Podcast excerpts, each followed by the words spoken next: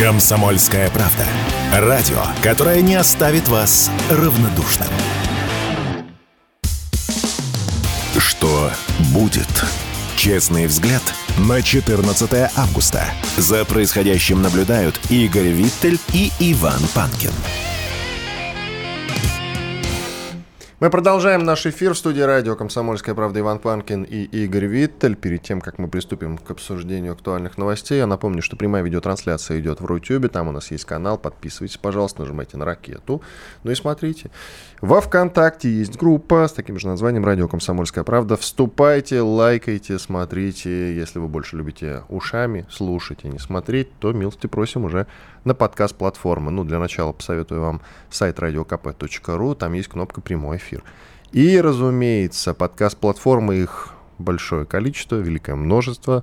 Найдите себе по вкусу и подписывайтесь там на нашу радиостанцию, на наши проекты. Это Apple Podcast, Яндекс Музыка, Google Podcast, э, CastBox, множество других. Есть замечательный агрегатор, который я вам советую.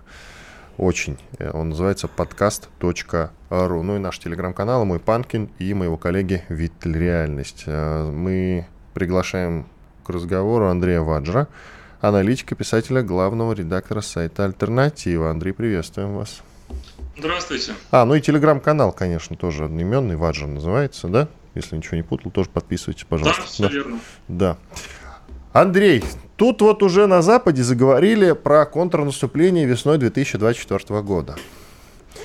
Я понимаю, что вы не военный эксперт, но глобально вот э, вас, как большого специалиста по Украине, интересно послушать на предмет того, способна ли Украина на такое длительное противостояние реально. Как вы считаете? Или там уже на, начнутся такие брожения, но все-таки будут приходить гробы, похоронки и так далее. Способно ли украинское общество выдержать это? Или все-таки там вот начнутся протестные брожения? Как вы считаете? Ну, знаете, в общем-то, э, любое общество может выдержать достаточно большие нагрузки, если эти нагрузки оправданы, имеют смысл и какую-то перспективу. То есть любое действие, самое тяжелое действие, его можно вынести, если как бы вот на, в перспективе ты видишь, что получишь результат, который ты хочешь получить. А на данный момент, в общем-то, на Украине происходят достаточно интересные вещи в плане, скажем так, психологического э, слома. Вот украинское общество сейчас вплотную подошло вот именно к вот этой вот черте, черте психологического слома. Почему? Потому что перспектив никто никаких не видит. Э, э, какой-то смысл в происходящем большинство уже тоже не видит. То есть если мы, не, если мы Э, не будем рассматривать достаточно узкую прослойку фанатиков, у которых в голове гуляют какие-то бредовые идеи, да, паранояльного такого типа, то простой обыватель, я подчеркиваю, которого в любом обществе всегда большинство, тотальное большинство, простой обыватель в происходящем уже смысла не видит. Плюс, опять-таки, вы же учитываете чисто психологическое состояние людей – то есть это уже как бы вот не, не первый год, да, не один год, уже к второй, э, ко второму году подходит, да, война. То есть э, каких-то ощутимых побед, да, вот тех перемог, о которых им непрерывно рассказывают по телевизору, то есть их невозможно узреть, реальность как бы иная. То есть там, естественно, когда смотришь украинское телевидение, то такое ощущение, что ты попал в параллельную реальность. Там непрерывно рассказывают о том, что как все прекрасно на Украине как все плохо в России. То есть вот опять-таки пример, да, вот был саммит НАТО, им сказали, идите э, нахрен, да, мы вас никуда никакой НАТО не берем. Тут, значит, я включаю телевизор, вот э, украинский, там непрерывно рассказывают, что практически нас уже в НАТО приняли. Вот уже фактически все уже, мы уже в НАТО. То есть там говорят, что мы вас не возьмем в НАТО, откровенно, да, да даже, не, даже не обещаем. А украинским гражданам рассказывают, что вот сейчас практически вот уже все, мы уже практически в НАТО. Слушайте, ну не может же ну, вся страна поголовно быть идиотами и верить в то, что говорят. Э, э, большинство общества может. Если, в принципе, э, об этом я уже рассказывал, тут чисто идут психологические моменты. Мы, человек, который не, не утратил адекватность, способен логически мыслить, для него все это очень странно. Это предельно странно, даже так на уровне того, что как же это возможно, это же, наверное, невозможно.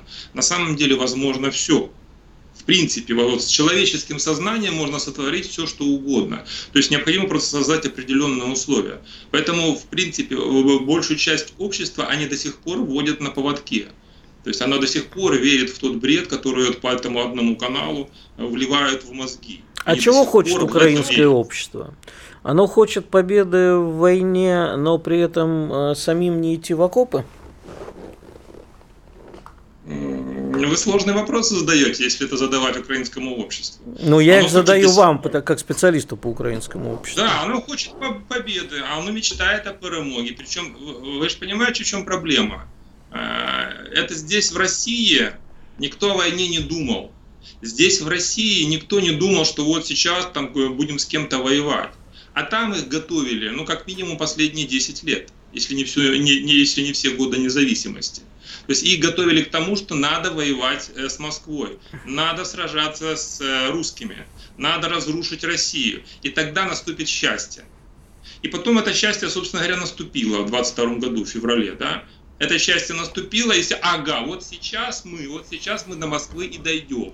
Пару месяцев, там реально об этом речь шла, что вот сейчас пару месяцев мы возьмем Ростов, э, Белгород и на Москву. И скоро будем в Москве. Им это, это им на полном серьезе, это, и они на полном серьезе это верили.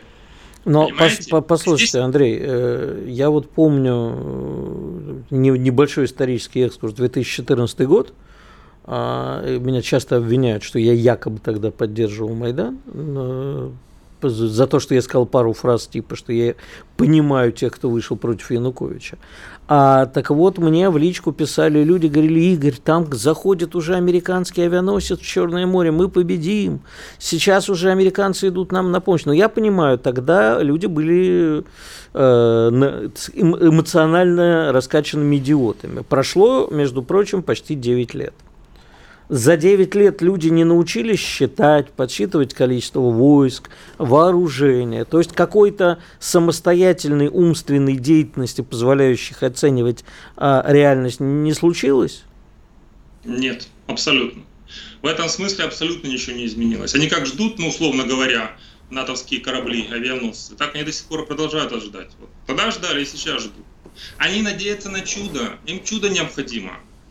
Вы поймите эту простую вещь. И общество, но опять-таки сейчас, понимаете, с одной стороны, у них есть установка, да, вот что вот сейчас еще чуть-чуть, весь мир с нами, Запад с нами, великие англосаксы, это великие воители, они же как бы всех побеждают. И мы тут сейчас вот нам э, прислали леопарды, но с леопардами не очень получилось. Но сейчас вот F-16 пришлют 4 самолета, и мы победим. Понимаете? Но опять-таки, ну это одна часть реальности для них. А вторая часть это непрерывные кладбища, Кладбище, кладбище, кладбище. Это полная разруха. Да? Это отлов мужчин э, по, по всей территории. Вы знаете, что, что интересно? Что если раньше, допустим, в Киеве мужиков не хватали на улицах, ну вот как-то Киев обходили стороной. Вот в Одессе хватали в основном. В Одессе, да. Да, ну периферия, ну в крайнем случае где-то на окраинах Киева, в спальниках там, да, отлов шел. А сейчас хватает посреди. У меня вот знакомый, знакомый, да, вот недавно общались, говорит, э, спускаюсь в метро, иду в метро, одна из станций киевских. Стоят на входе вот эти вот, которые ловят, да, мужиков по, по, по всему городу. Вот еду вниз, значит, спускаюсь, стоит парень, ну, молодой парень, там, до 20. Я, говорю, подхожу, говорю, слушай, тебе не стоит наверх подниматься, потому что там тебя повяжут. На что он говорит, вы знаете, вы не первый, кто меня предупредил. То есть вы должны понять, да, настроение общества – то есть там как бы уже такое вот, с одной стороны, вроде как у кого-то участие в голове продолжают эти барабаны бить победоносные, а с другой они уже молодым пацанам говорят, не поднимайся наверх, потому что тебя загребут. Здесь очень тяжело, здесь достаточно сложная ситуация в психологическом плане. Это уже даже не психология, это психиатрия. Общество разрушено, раз, разорвано, разодрано, причем во всех смыслах, и в социальном плане, да, и в психологическом плане. Интересно, это на каком языке они это все говорят? Вот забавно. Если на... Интересно, на каком языке это они друг другу говорят? На русском. Угу. Слушайте, но вот этот вот бред про мову, про все остальное, как подавляющее большинство говорило на русском языке, как для подавляющего большинства русский язык был родным, он и останется родным. Вся вот эта наносная чушь про ту мову, которую якобы кто-то там любит где-то, Слушайте, ну я жил, я учился на Украине. Я большую часть своей жизни там прожил, начиная со школы. Да эта мова нахрен никому не нужна была. Кроме вашего преподавателя. Кроме вашего преподавателя. Я расскажу свой опыт. Учительница, они, как правило, вот эта вот мова и литература украинская, они немножко со сдвигом были. Вот я не несколько, нескольких видел учительниц. Они были помешаны на этом всем. Это что-то такое, знаете, странная смесь вот, национализма, что-то там еще. Вот, а все, класс, он в принципе, для него это было ничто. Это был дурацкий урок, который надо было отсидеть. Ты выходишь и забываешь сразу. Понимаете?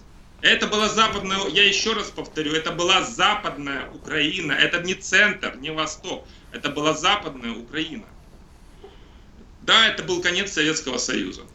Поэтому все вот эти вот разговоры, что там какая-то мова, как, слушайте, как, что было вообще на этой мове сделано, какая литература, какие авторы, вы кого-то можете назвать? Вот это вот Тарас Шевченко. Леся Украинка, Тарас Шевченко. Слушайте, ну его Павло Тычина, Павло коллеги, Тычина. Коллеги, коллеги, у нас 3 секунды перерыва. Андрей, Андрей, оставайтесь с нами. После перерыва продолжим. Вот на, на этом моменте запомнили. Остановились. Дмитрий Гоблин-Пучков и Кузькину мать покажет, и что такое хорошо расскажет. И вообще, Дмитрий Юрьевич плохого не посоветует. Государь-император говорил, что у России два союзника, армия и флот. Ну, теперь военно-космические силы еще добавились. Долго работать, чтобы хотя бы наши дети зажили достойно. Вот это нормальный приоритет, да. Тяжкий труд, в результате которого, ну, существенные, так сказать, плоды. Каждый понедельник в 7 часов вечера по московскому времени слушайте программу Дмитрия Гоблина-Пучкова «Война и мир». Что будет? Честный взгляд на 14 августа. За происходящим наблюдают Игорь Виттель и Иван Панкин. Иван Панкин, Игорь Виттель, с нами Андрей Ваджра, аналитик, писатель, главный редактор сайта «Альтернатива». Мы остановились на великих в кавычках писателях, которые ну, на украинском языке что-то прекрасное написали. Но вот ты сказал, перерыв... Леся Украинка, Тарас Шевченко. Андрей начал возражать. Давай послушаем Не-не-не, но это была моя ирония несколько. Хотя Тарас Шевченко действительно был так, достаточно хорошо. А без иронии? А без иронии нам в перерыве, Андрей, тут написали, тут ругаются на вас некая наша слушательница. Говорит, я украинка, у меня оба языка родные, пусть не рассказывает сказки о том, что все говорят по-русски, возьмем хотя бы с Котле... Котляревского, конец 17 века. Так вот, Иван Котляревский, если э, мне не изменяет изменяет память, Инаиду написал в 1798 году. То есть до этого, как я понимаю, на украинском языке никто не писал. Спасибо вам, дорогая украинка, за такую вот откровенность. Да, Андрей. Ну, Андрей, может, меня пода, да. Андрей, пожалуйста. Вы ж моя сладенькая, такая патриотка. Ну, небось, в России сидите, да? Не знаю. А чего вы в России-то сидите? Сладенькая, сладенькая моя. Вы не, не, не факт, собрали не факт, Андрей. Ну, она, она может не, где угодно сидеть, кстати. Нам отовсюду говоря. пишут, не да. знаю, в Украине. Ну, не знаю, слушайте, для особо э, э одаренных, но неграмотных, я объясняю. Э, господин Котляревский – это российский автор он сконструировал эту вот, он взял э, народную вот эту говирку мужицкую, вот простую, примитивную, наречие, вот на котором крестьяне разговаривали тогда. Вот он взял вот это вот наречие крестьянское, и на нем написал некую такую, знаете, пародию на классическое произведение. Вот взял мужицкой мовой и написал классику, да, мировую, европейскую, ну давайте, то, что знали, то, что знали паны, то, что знали господа, дворяне. Он это написал, чтобы развлечь публику. То есть тогда это модно было. Э, он не первый, кто вот взял простое наречие и на простом наречии написал некое подобие классического произведения, чтобы развлечь господ, чтобы было смешно. И господам было смешно. А в своих письмах личных он писал, что я вот это вот баюшки баю с вот этим вот произведением, но не на украинском языке, а на малороссийском, родная моя. Запомни одну простую вещь. Котляревский писал на, малороссийском, простом, народном, мужицком наречии. Не на Укра... про Украину он ничего не знал. Как, собственно говоря, да, и про украинский народ, да, про, про что-то там еще. Точно так же, кстати говоря, как и Шевченко. Про народ, украинский народ Шевченко ничего не знал. От слова совсем. Если ты, моя родная, возьмешь, начнешь листать его произведения, то есть каждый украинец ну, хотя бы должен его подержать в руках. Вот эти вот книжки, которые Шевченко писал. Вот если ты начнешь его листать, родная моя, ты не найдешь там ни одного, еще раз подчеркиваю, ни одного упоминания ни про украинцев, ни про украинок, ни про украинский народ. Ни одного у господина, дали у пана Шевченко. Обрати внимание, родная моя. Что касается его произведения, его ценности, то если мы начнем разбираться, да, и вот э, пан Шевченко, когда выходил из запоя, он писал картины, да, и писал стишки. Вот эти вот стишки попадались периодически его э, великосветским друзьям в Петербурге на глаза. И они сказали, Господи, так давайте мы покажем, э, как, какой у нас талантливый, простой мужик брали его стишки, шлифовали, переделывали, доводили до ума. Андрей, мне кажется, мы слишком было. много внимания уделяем Котляревскому. Ну, вот, Я могу вам только Хорошо, возразить. Я знаю как минимум двух современных великих поэтов, пишущих на украинском. Это Лесь Поддеревянский, который делает с украинским языком, что хочет, и э, Сергей Жадан. Э, великих вы имеете в виду в кавычках? Ну, лезть под деревянский, э, это, конечно, ирония, а Сергей Жадан без кавычек, конечно. Жадан тоже великий. Ну, да. Ну, ладно, давайте не будем брать это вот... Э, не, Но почему? Я, я хочу послушать ваше мнение, Андрей. Вот Виттель считает великим, а вы? Пожалуйста. Слушайте, ну у них самый великий, да, это Шевченко, это их как бы пьедестал, вышина. Все остальные пониже. Шевченко это уровень районного такой, районной газеты. Вот все остальные, это тоже тот же самый уровень. Вот Жаданы, все вот это, я не буду их называть, как бы. Понимаете, в, тот, в, в, в том же, на том же уровне их музыка находится. Это невозможно слушать. Так, то, так, так, тут уже... Не, подожди, подождите, Андрей, я, я даже Да, вот не, тут не, сейчас мы оба Секундочку. возмутимся. Секунд. Еще и музыка. Полно хороших украинских групп, как было, так, к сожалению, есть. Я лично вынужден это признать и констатировать. От Океана Эльзи до ну, вот, Вопли э, Видоплясова. Шоу-биз у них на уровне был всегда. Это вот Слушайте, прям ничего не могу сказать. В чем, вот сейчас в чем проблема нашей дискуссии? В том, что я э, большую часть жизни прожил на Украине, а вы, в принципе, всю свою жизнь прожили в Москве. Неправда, я и на Украине понял значительно, спокойно, я прожил в Киеве значительную часть своей жизни. И никогда там не слышал украинского языка. Вот это правда. Ну, вы, наверное, я так понимаю, в советские времена там жили. Конечно. Но вот, потом ну, часто бывал то есть, и тоже не слышал. Последний а раз был в 2013. А? Вот, вот поэтому ваша жизнь в советские времена и моя жизнь во время незалежности это немножко разные вещи. Вот я вам еще раз поясняю. Вот э, был, сейчас, насколько я знаю, там сейчас ну, в Киеве уже нет. Был такой рынок Петровка книжный. Mm. Да, это по поводу любви местного населения к украинской литературе. Вот вы заходите на рынок, и там 99,9 этого рынка это были российские издания. То есть вы можете, было только несколько стеллажей, там каких-то вот раскладочек, где была, э, тусовалась вот эта украинская литература. То есть это можно, в принципе, да, по соотношению можно определить интерес читателей. То есть тотально, 99, я еще раз подчеркиваю, там на, на весь этот гигантский рынок Петровка книжный, там 2-3 раскладки были с вот этими вот, которых вы упоминаете, великими писателями украинскими. И все. И оно нахрен, прошу прощения, никому вот это вот творчество не надо было. Что касается музыки, Одно дело, когда вы вот там вот раз, раз, для разнообразия там что-то там прослушали, там Океан Эльза, да, там вот писали кипятком в Москве, как правило, поводу, вот, наркомана этого. Но бумбокс не считается, они на русском пели все-таки. Ой, какой певец! Ой, как... А, а знаете, когда вот вы в машине едете, а вам по э, вот радио включаете, да, и вам от этого вот непрерывным потоком от этого вот хренотень идет. То есть вот, вот а, вы понимаете, что океан Эльзы, да, но это не все. Точно так же, как, допустим, там какой-то один писатель, но это не все. Это нельзя сказать, что если там кто-то написал какую-то там книжку, то существует какая-то литература. Эта система должна быть. Это целый пласт должен быть, который привлекает внимание. Точно так же и с кинематографом. Вы поймите, что украинская культура это абсолютно дутая вещь. Почему дутая? Потому что она не способна по своему уровню конкурировать с русской, с российской, с русскоязычной, если хотите. Ну вот да, киностудия имени Давженко это была нарицательная фраза.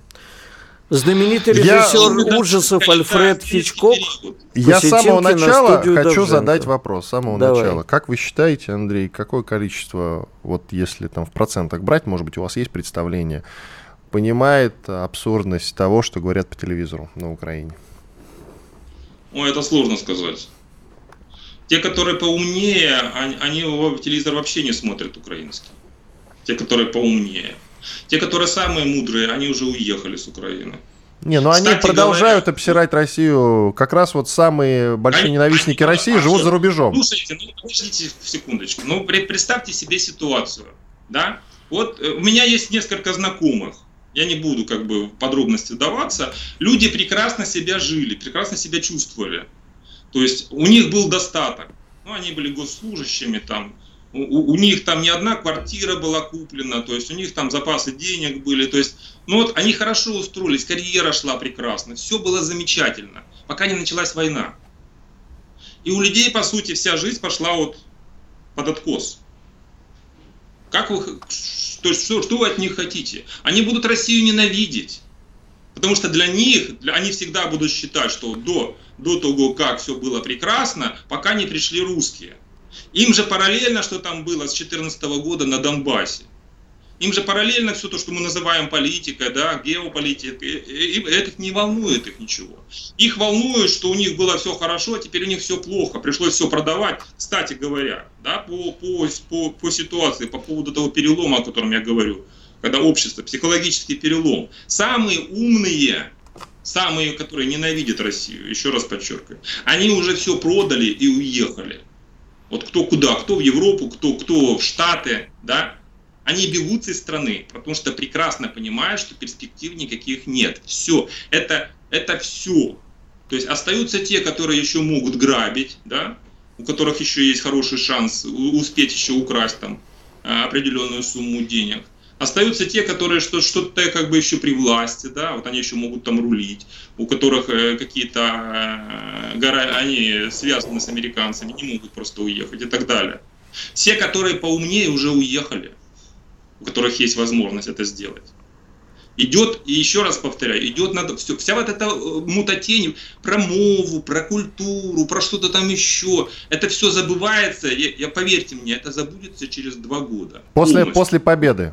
Вы имеете в виду? Да. Ясно. Вот не станет Украины, и они про вот это все забудут года через два.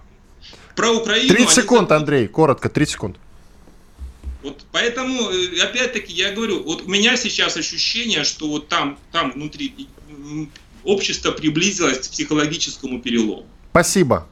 Андрей Ваджи, аналитик, писатель, главный редактор сайта «Альтернатива» был с нами. Очень интересный разговор получился. Иван Панкин, Игорь Виттель. Сейчас ходим на большой перерыв. После полезной рекламы и хороших новостей вернемся и продолжим. Оставайтесь с нами. Публицист Георгий Бофт знает, как жить эту жизнь. И можете не сомневаться, Георгий Георгиевич обязательно поделится этим важным знанием со слушателями радио «Комсомольская правда».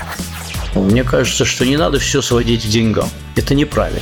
Все, кто живут в России, они все патриоты, потому что они все любят свою страну, но по-своему.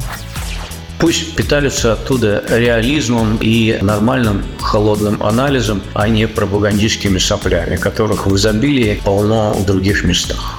Каждый четверг в 8 вечера по московскому времени слушайте программу «Бофт знает». Вокруг меня столько розовых оптимистов, что меня от них иногда даже тошнит. Что будет? Честный взгляд на 14 августа. За происходящим наблюдают Игорь Виттель и Иван Панкин. И действительно, в студии радио «Комсомольская правда» Иван Панкин и Игорь Виттель. Мы продолжаем. Я напоминаю, что трансляции идут в Рутюбе и во Вконтакте. Там есть каналы группы радио «Комсомольская правда». Милости просим, подписывайтесь, ставьте лайки, нажимайте на ракету, ну и вот это вот все. Также подкаст-платформы, я их сто раз называл, назову еще 101 Яндекс Музыка, Google Подкаст, Apple Подкаст, Castbox, любые другие и замечательный агрегатор подкаст, подкаст.ру. Подписывайтесь, вступайтесь. И пользуйтесь, разумеется, наш телеграм-канал «Мой Панкин», Виттель «Реальность». И, разумеется, телеграм-канал «Радио Комсомольская правда». Там видеотрансляция дублируется. Ты хотел что-то сказать. Давай, давай коротких э, реплики. Два коротких реплики, давай. Две коротких реплики. И, кстати, с одной из них, вот я пока читаю, у нас много очень комментариев в Рутюбе. И я боюсь, что я, тут люди со мной согласны. Первое, я хотел сказать, что вообще любопытно. Он говорит, вот там чиновники, богатые люди на Украине, когда Кто война... говорит? Нач... Ну, Ваджер когда говорил. А, да, Андрей Ваджер, да. наш гость, который был с 9 до 9.30, да. Да, типа, вот они, бы, как война началась, они возненавидели Россию. А вот у нас наши бизнесмены, которые э, потеряли деньги в результате, вот эти наши элиточка так называемая, когда СВО началось, они не Украину возненавидели, они тоже возненавидели Россию, потому что им свои денежки важнее. Это первое. А вот второе, то, что как бы со мной многие, наверное, слушатели, судя по репликам, согласятся, мне кажется все-таки, что а, наш оратор, э, к сожалению, э, наш эксперт, вот то, что он говорит, зачастую, если поменять Украину на русских, мы услышим то, что вот как нас отменяют на Украине. Мне кажется, не стоит в это впадать настолько. Я не хочу его ни в коем случае обидеть, но я считаю, что нам еще предстоит жить с этим народом. И, э, И? И вот не стоит отменять. Я тоже, знаешь, зачастую украинский язык отменяю э, и прочее. И Он- тактическим ядерным оружием удар наношу. Да я еще и молдаван все время отменяю. Да, но да, все-таки, да, да. понимаешь, мне кажется, что я-то это все-таки делаю. Но все-таки, но все-таки я любвеобильный вид. такой, Я не да. любвеобильный отнюдь, но мне кажется, что когда нам предстоит еще жить вместе, как мы жили в Советском Союзе, между прочим, то не надо так. Но это мое мнение. Приглашаем к разговору Леонида Крутакова, политолога и доцента финансового университета при правительстве России. Леонид Викторович, здрасте. Да, доброе утро. Мы тут немножко отвлеклись, извините. Но э, позвали вас поговорить, среди прочего, на тему дипломатического скандала, который возник Да. между Украиной и Израилем.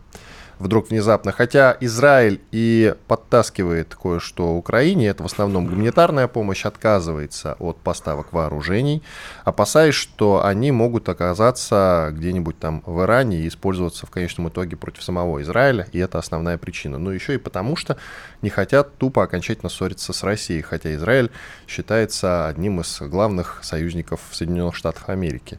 Тем не менее, Украина вовсю из-за этого пытается Израиль отменить. Говорят, что даже какие-то отношения могут разорвать. В общем, что вы думаете, пожалуйста? Так, а что тут думать? Да, Израиль это, несмотря на то, что это небольшая страна, прямо скажем, а она очень влиятельна в мировом политическом э, как бы тренде. Она существенный игрок, с которым невозможно не считаться. И надо, я бы не э, называл Израиль э, там стопроцентным союзником США. Потому что Да, у Израиля, да. простите, я перебью ровно один союзник, это государство Израиль. Абсолютно точно. Ну и Потому классно, что- что. Вот, э, вот этот миф э, по полном союзничестве зиждется на том, что в США очень сильно еврейское лобби. Но э, американское еврейское лобби – это э, глобалисты. То есть это люди, играющие э, антинационалисты. Это люди, которые м, как бы отрицают национальный фактор в развитии мира. А Израиль – это национальное государство, где национальная идеология является преобладающей и главной и где служба в армии а, обязательно, где очень силен идеологический заряд. И мы помним, как Нетаньяху там игнорировал э, во время своей поездки в США игнорировал Байдена, по-моему, да, в Конгрессе выступал, а с Байденом отказался встречаться. Вот. Э, То есть э, Израиль всегда самостоятельный. При этом, да, безусловно, очень сильно зависит от США и от мировой финансовой системы, но он всегда самостоятельный игрок. И то, что вы описали, на мой взгляд, неудивительно, а м, понятно, потому что безопасность Израиля для Израиля и для полит- любого политика Израиля и жителей это первое, прежде всего. Но тут есть очень любопытный еще момент, потому что когда мы говорим о том, как Украина возмущается, еще есть внутреннее возмущение. Если вы помните такую Баж- Бажену Рынска, то она тут озвучила, в общем, то, о чем говорят в Израиле каждый день, о том, что украинцев не пускают э, в Израиль. Э, зачастую. И сейчас было очень много скандалов с тем, что приезжают женщины с ребенком, ее не пускают в аэропорту, не кормят, сажают в э, темницу и так далее. И из-за этого тоже очень... Бажена Рынска признана иностранным агентом. А, кстати, да, кстати, уже? Да, да. что-то я удивился, я не слышал об этом, но признан. Ну, угу. на всякий случай, спасибо, Вань. А, то есть и такое есть. А, кстати, по поводу того национальных устремлений Израиля, все-таки тут надо еще разделять сионизм, а, и э, религиозная, да, потому что евреи это не национальность, это религия иудейская. И вот как раз э, верующие люди, дати, э, датишники и прочие, э, значит, хасиды брославские и прочие, они же не служат в армии в большинстве своем. Из-за этого Израиль тоже раскалывается. Израиль сейчас прирастает, догадайтесь кем, гражданами Российской Федерации. Ну, одно другого не отменяет. Вы правы, в Талмуде написано, евреем является всякий, кто считает себя евреем. То есть э, вера э, изначально была определяющей. Ну, например, китайские евреи не, не принимаются в, э, в Израиле просто потому, что считается, что они адаптированы национально кита... и, стали китайцами. Вот. И, и, и кровное родство сегодня для национального государства еврейского является предпочтением и главным фактором при получении гражданства. Это тоже надо понимать. То есть от идеологической а, идентификации еврея как верующего человека мы перешли все-таки к национальному фактору в государстве. Но мы сейчас Он... с вами можем долго спорить, но скорее да. интереснее вот по этому пути Израиля.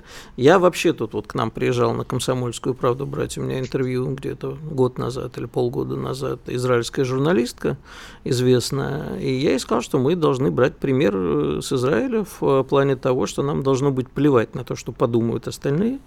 И а наша безопасность должна быть для нас самым главным а, приоритетом. Она очень это, возмутилась. Это, тут, тут, тут безусловно, это, это вообще как бы вся, любое сообщество, любая иерархия начинается с решения вопроса безопасности. Да и, и самоидентификация человека начинается с а, а, помещения себя среди своих и понимания, кто является чужим, иным то есть э, с вопросов безопасности. Я просто хотел продолжить Давайте. про Израиль и про бытовую, э, потому что для Израиля ведь э, одно дело идеологическое, как бы приток беженцев был, да, другое дело колбасное, как у них называют. Вот украинская миграция это колбасная. Ребята, если вы воюете за свою независимость и безопасность, идите и воюйте. И это правильная позиция, на мой взгляд. Но вот тут еще важный вопрос, не касаемый Израиля. Я к чему задал вопрос про, да, про интересы государств. Когда другие государства, в первую очередь европейские, начнут осознавать, что а, Украина – это не в их интересах? О, это же опять вопрос, а, то есть его невозможно рассматривать от контекста. Да? Во многом национальные тренды были сломаны. Да? Мы же только находимся на, скажем так, на восходящем тренде э, национального реванша. До этого господствовала... А, Глобализация. Бы, да, идеология того, что рынок и прибыль определяют все. Кровь, э, идейные принципы, традиции не значат ничего.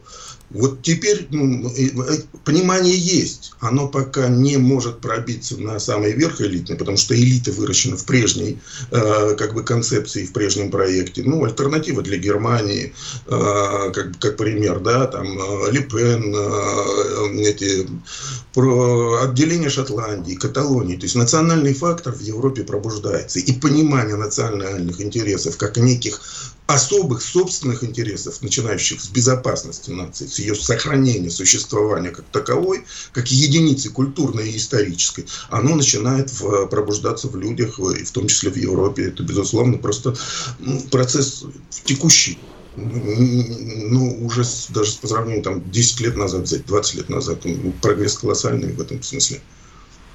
Но а, я не вижу этого прогресса, потому что пока еще принимаются э, решения элитами, которые влад... э, вредят интересам той, той или иной страны. А вот элитам не вредят, потому что те, кто зарабатывают на войне, те на этом и зарабатывают. Ну, согласен, я и сказал, что элиты выращены в прежнем проекте, элиты прежде, преданы прежнему проекту. Мы видим это и по США, какой дикое, как их дико колбасит, когда они пытаются отойти от э, вот этой э, концепции демократизации, то есть войны ради, ради войны и, и экспансии поголовной по всему миру. Хотя уже не хватает сил, возможностей. Но это и Сирия показала, и Украина показывает на экспансию. Но поэтому, при этом старый проект господство живет в умах американской элиты. И, и да и европейская тоже, которая фактически выращена как эрзац американской элиты. Мир же давно уже не евроцентричный, да? он американоцентричный. Мы тоже это понимаем прекрасно. Оставайтесь, пожалуйста, с нами, Леонид Викторович. Через две минуты продолжим. Иван Панкин, Игорь Виттель и Леонид Крутаков, политолог доцент финансового университета при правительстве России. Сейчас сделаем небольшой двухминутный перерыв после полезной рекламы, хороших новостей – Вернемся и продолжим разговор, так что оставайтесь с нами, слушайте радио «Комсомольская правда». Все программы «Радио Комсомольская правда» вы можете найти на Яндекс Музыке. Ищите раздел вашей любимой передачи и подписывайтесь, чтобы не пропустить новый выпуск. Радио КП на Яндекс Музыке. Это удобно, просто и всегда интересно. Что будет? Честный взгляд на 14 августа. За происходящим наблюдают Игорь Виттель и Иван Панкин. Иван Панкин, Игорь Виттель и Леонид Крутаков, политолог, доцент финансового университета при правительстве России. Мы продолжаем. Да, Леонид Викторович, такой вот вопрос. А как остальные страны отреагируют сейчас вот на это хамство, можно сказать, Украины по отношению к Израилю? Какие выводы будут сделаны? Вот, как-то, да. Никаких. Не так. Я думаю, что да, никаких, потому что ставки в э, украинской, э, скажем так, игре против России очень высоки прям ну, колоссально высоки. То есть решается вопрос э, будущего, да, будущего формулы безопасности мира, а, а на формуле безопасности мировой строится мировой торговый режим, инвестиционный режим, то есть вся мировая экономика. И у нас долго считалось, что экономика сама по себе, вне зависимости от политики, то есть это сознательно вбивалось прямо в мозг э, постсоветского человека, который превратился в российского человека, и вбили такие. А на самом деле, как выясняется, политика, мы это видим по санкциям против России сильнее экономики. И, и любая экономика начинается с политического режима, с нормы правил, которые устанавливают режим функционирования определенных э, норм и, и запретов, да, которые там, табу. Как и любая культура с табу, так и рынок начинается с табу. То есть должен контур силовой, который будет удерживать эти правила. Поэтому мы, э, на Украине решается такой глобальный большой вопрос. Да, Израиль серьезный игрок, да, конфликт вокруг э, с Израилем наверное, это чересчур и перебор. Но украинские ставки очень высокие. И действительно думаю, что реакции такой не будет какой-то. Леонид Викторович, а вообще Израиль для России это пример, и возможно ли нам как-то поравняться с Израилем, ну, в плане хотя бы вот такого патриотизма элементарного, отношения к постоянным боевым действиям, например, к службе в армии для всех, и все равны перед армией, Правда, там не равны, насколько я могу судить, э, евреи, как, как они правильно называют? Религиозные евреи. Да, религиозные евреи. Вот э, они, во-первых, как правило, многодетные, и их в армию не призывают. Ну это ладно, это пустяки. Все остальные обязаны служить в армии. Не то, что не призывают, они сами принимают решение, будут они или нет. Ну, это да. Тут я, как бы, во-первых, с Игорем согласен, что для России необходимо все-таки поставить, как бы, систему приоритетов выстроить, начинать с безопасности. Конечно, Израиль в этом, он, как национальное государство, в этом смысле, там, на четверть бывший наш народ, э, как бы, надо понимать и, и принимать, действительно, как один из образцов, то, что там религиозный конфликт существует, или там, скажем, диссонанс с государственным, это безусловно, потому что многие считают, что вообще государство Израиль может возродиться только с возрождением храма, то есть на религии, то, что мы изначально говорили. Есть а сионизм они при этом не признают, как и само да. существование государства Израиль. Да. Вот это вот да. замечательно. Да, это есть религиозная культурная сфера, есть э, государственная национальная. К, сож... Э, к, к, э, к счастью или к сожалению, они во многом совпадают, но не конгруентны полностью. То есть национальные... Они в этом смысле очень напоминают наших либералов. Они все от государства берут, вот все возможные льготы, но при этом абсолютно не собираются за него воевать, никак не защищать и вообще не признают его существование. Типичные наши либералы. Да, давайте все-таки мы очень много уже израильские, мы как бы проблема внутренним и в том числе. Да, давайте все-таки к, к нашим баранам, что называется. Я согласен, что э, родина начинается с любви к родине. Я согласен с тем, что это надо с детства воспитывать. Понимаете, я когда вот Советский Союз развалился, там при всем моем понимании этих процессов, я согласен с фразой своего друга, мы все потеряли города своего детства. Мы лишились своей родины. И это не запись в паспорте. Это тот образ жизни, а, система отношений, доверия, а, дружеские отношения друг с другом. Вот это все рухнуло. Мы перевели все это на другие рельсы. Теперь вернуть туда ну, наверное, невозможно. Хотя хотелось бы, да, вот ностальгия туда толкает и тянет, мы все родом из детства. Вот. А то, что любовь к родине должна стать определяющей, началом вообще русского человека, человека, который себя ощущает, думает по-русски и, и чувствует себя русским человеком, независимо от крови, там, даже и, и религии, да, вот, а, это очень важно. С этого все начинается. Тут я с вами согласен. И, конечно, служба в армии один из основных э, показателей э, любви, потому что не случайно называли долгом, да, потому что это действительно реально гражданский твой долг. Вот, и к этому надо так относиться. Очень много надо менять в головах, очень много. А как и произойдет ли это в ближайшем будущем? Как вы считаете? Начинать надо с образования. Я вот э, смотрю на потоки наших там создания нового этого учебника. Да, да, да. Кстати, вот интересно по поводу раздела не, СВО ваше мнение. Да. Еще раз вопрос какой был? По поводу раздела об СВО в новом учебнике истории. Ой, вы знаете, я, я, мне вообще не нравится то, что происходит вот с новыми учебниками, потому что у нас, к сожалению, мы все превращаем в э, пиар-акцию. Мы все превращаем в э, некие э, мозговые штурмы, при этом все это надо показать, красиво отчитаться. То есть у меня ощущение возникает, знаете, что люди больше отчитываются за бюджет, чем делают реальную работу полученные гранты. Мне, правда, не очень нравится. Я согласен, что нужен единый учебник. Я согласен, что все надо со школы начинать. Надо поднимать авторитет учителя. Надо возвращать э, учителю его зарплату, его чувство, ощущение. Потому что он создает. Вот, понимаете, история же, она э, важна как раз в юности, когда формируется взгляд, проекция историческая на, на, на себя самого, на свою родину. А вот этого нету и не было. И когда говорят о том, что она должна быть альтернативной, ну, это только вот шизофрения может историческая породиться в голове от альтернативной истории. История должна быть одна. И она должна быть историей твоей Родины. Ее становление, ее возникновение. Почему она до сих пор живет? Почему тысяча лет России? Почему это, это убогий проект монстров и, и убийц, но при этом тысячу лет существует? Должна же быть какая-то, какой-то ответ на этот вопрос. Я сейчас специально говорил э, лексикой и терминологией либералов наших.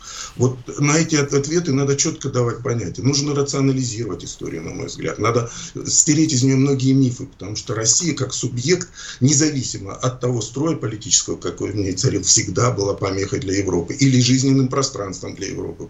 Потому что Европа по сравнению с Россией – это коммунальная квартира с вечными ссорами и нехваткой ресурсов.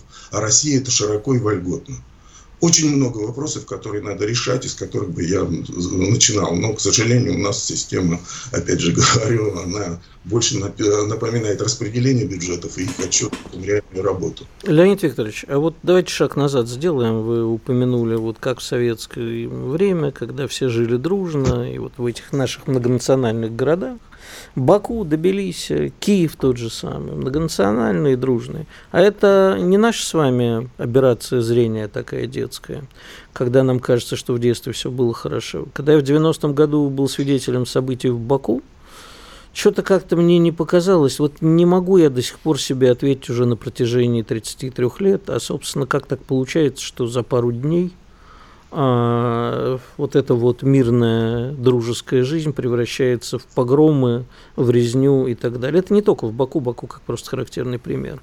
Была ли она? И очень многие говорят, это вот все люди из сел, с гор спустились, а это не интеллигенция, вот поэтому они все это и начали. Так это или нет? Ну, то, что как бы э, э, такой как бы термин братских народов может существовать только в пределах единого государства единого интереса государственного, то есть как в Советском Союзе, это безусловно. Но то, что национальное подполье зрело существовало, э, это тоже бесспорно. Ну, по Бендеровской, ну, вот на Украине там видим. Знаете, по поводу бакинских событий и откуда все это появилось, мы в таких теплых отношениях с Николаем Ивановичем Рыжковым, премьером, да, бывшим при Горбачеве. Горбачев же тогда удалился, когда начались эти события, и Рыжков принимал Я решение. не говорю о трусости и предательстве Горбачева, это очевидно. Не, не, не, я не про Горбачева. Я, я говорю именно откуда взялись те люди, которые да. резали. Я вот хотел просто один эпизод рассказать. Мы с Рыжковым говорили про это. Он принимал решение тогда, в основном я ему говорил об этом. Вот он сказал, что мы все знали, где, мы узнали, где э, все эти центры находились, которые как руководили. В один день должны были всех накрыть, но кто-то их предупредил, и все, они все разбежались. Кто предупредил, если это все на высшем уровне операция захвата разрабатывалась? Кто этим руководил? Тут вопросов очень много. Я согласен, что можно историю рассматривать как некое бессубъектное действие э, сил, исторических трендов и всего прочего. Но я уверен, что в ней всегда есть субъекты. И воплощается история в субъектах. И мы изучаем ее через субъектов. Поэтому отдельно рассматривать это заинтересованных лиц и сил тоже невозможно. А мы То, можем что... построить, вот как Иван, простите, извините, перебью, задал вопрос, а возможно ли вот такое нормальные взаимоотношения государственные. Мы можем вернуться к тем, ну, сложным, но тем не менее временам, когда не резали и ненавидели друг друга. Или мы так и будем отменять друг друга? Да нет, я думаю, что это возможно. Сложно, тяжело. Вот вы правильно сказали про Украину. У нас, к сожалению, разжигают часто хохол, ненависть взаимную. Ну, понятно, что война не способствует взаимному диалогу и любви. Но добавлять психологической нотки сюда ненависти, я считаю, что это перебор. Потому что, да, ну, мы же не уничтожим весь э, тот слой, выросший сейчас на Украине, который ненавидит русских. С ними надо будет действительно как-то решать вопрос, как-то существовать, как-то решать проблему, которая возникла. А, ведь невозможно, как у нас сейчас вот склоняется к тому, что по линии знаете, фронта зафиксировано сейчас решить проблему, которая возникла между Украиной и Россией. Мало того, мы заявляли это, и это действительно было вызов национальной безопасности России. И если мы не решим проблемы, которыми была вызвана украинская операция, то зафиксировать линию контроля и обороны и удерживать украинцев на определенном мы не решим задачу абсолютно не решим. То есть вопрос безопасности и угрозы России с территории Украины сохранится, и ненависть там только будет пузыриться и, и, и увеличиваться многократно. Спасибо. Это тоже надо понимать. Спасибо. Леонид Крутаков, политолог, доцент финансового университета при правительстве России. Иван Панкин и Игорь Виттель были здесь, остались очень довольны. Друзья, вы можете найти наш выпуск как на сайте Радио КП, так и в Рутюбе, так и в группе во Вконтакте. Мы удаляемся до завтра, но завтра в то же время в этом же месте. Слушайте радио «Комсомольская правда». Что будет? Честный взгляд на происходящее вокруг.